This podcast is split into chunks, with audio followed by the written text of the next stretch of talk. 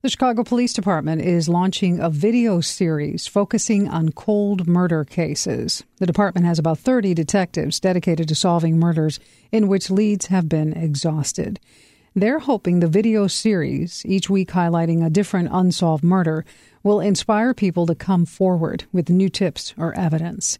WBEZ's Patrick Smith sat down with the Chicago Police Superintendent David Brown to talk about the initiative and the department's efforts to improve its murder clearance rate. Brown started by explaining why they decided to launch this video series. So, we're trying to highlight cases that don't have leads, and we need help from the community to really break the case. So, we obviously carefully chose which cases to highlight in this series. Uh, family participation was really important. Think about the stages of grief. That last stage is acceptance. That's what these families are missing because this case is unsolved. That they can never really accept uh, the loss.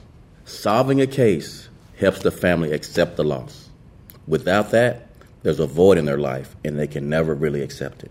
Considering all the priorities for the Chicago Police Department, why cold cases? Why is that an important thing to, to, to focus on? There's no greater priority than homicides.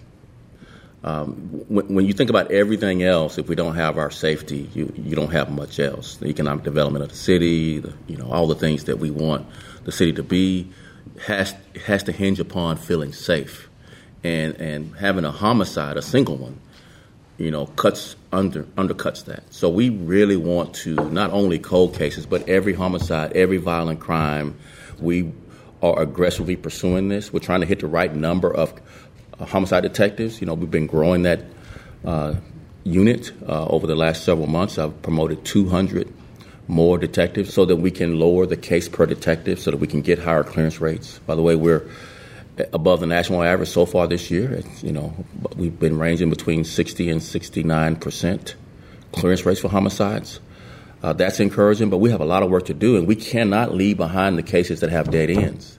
Where are we at detect in our detectives ranks, comparing it now to, to maybe before you, you took over as superintendent? Yeah, we were we were down. You know, the high point uh, of the detective bureau was right around 1,300 detectives, and the budgeted funding for detectives uh, now is 1,100 detectives. That's been that way for more than a decade.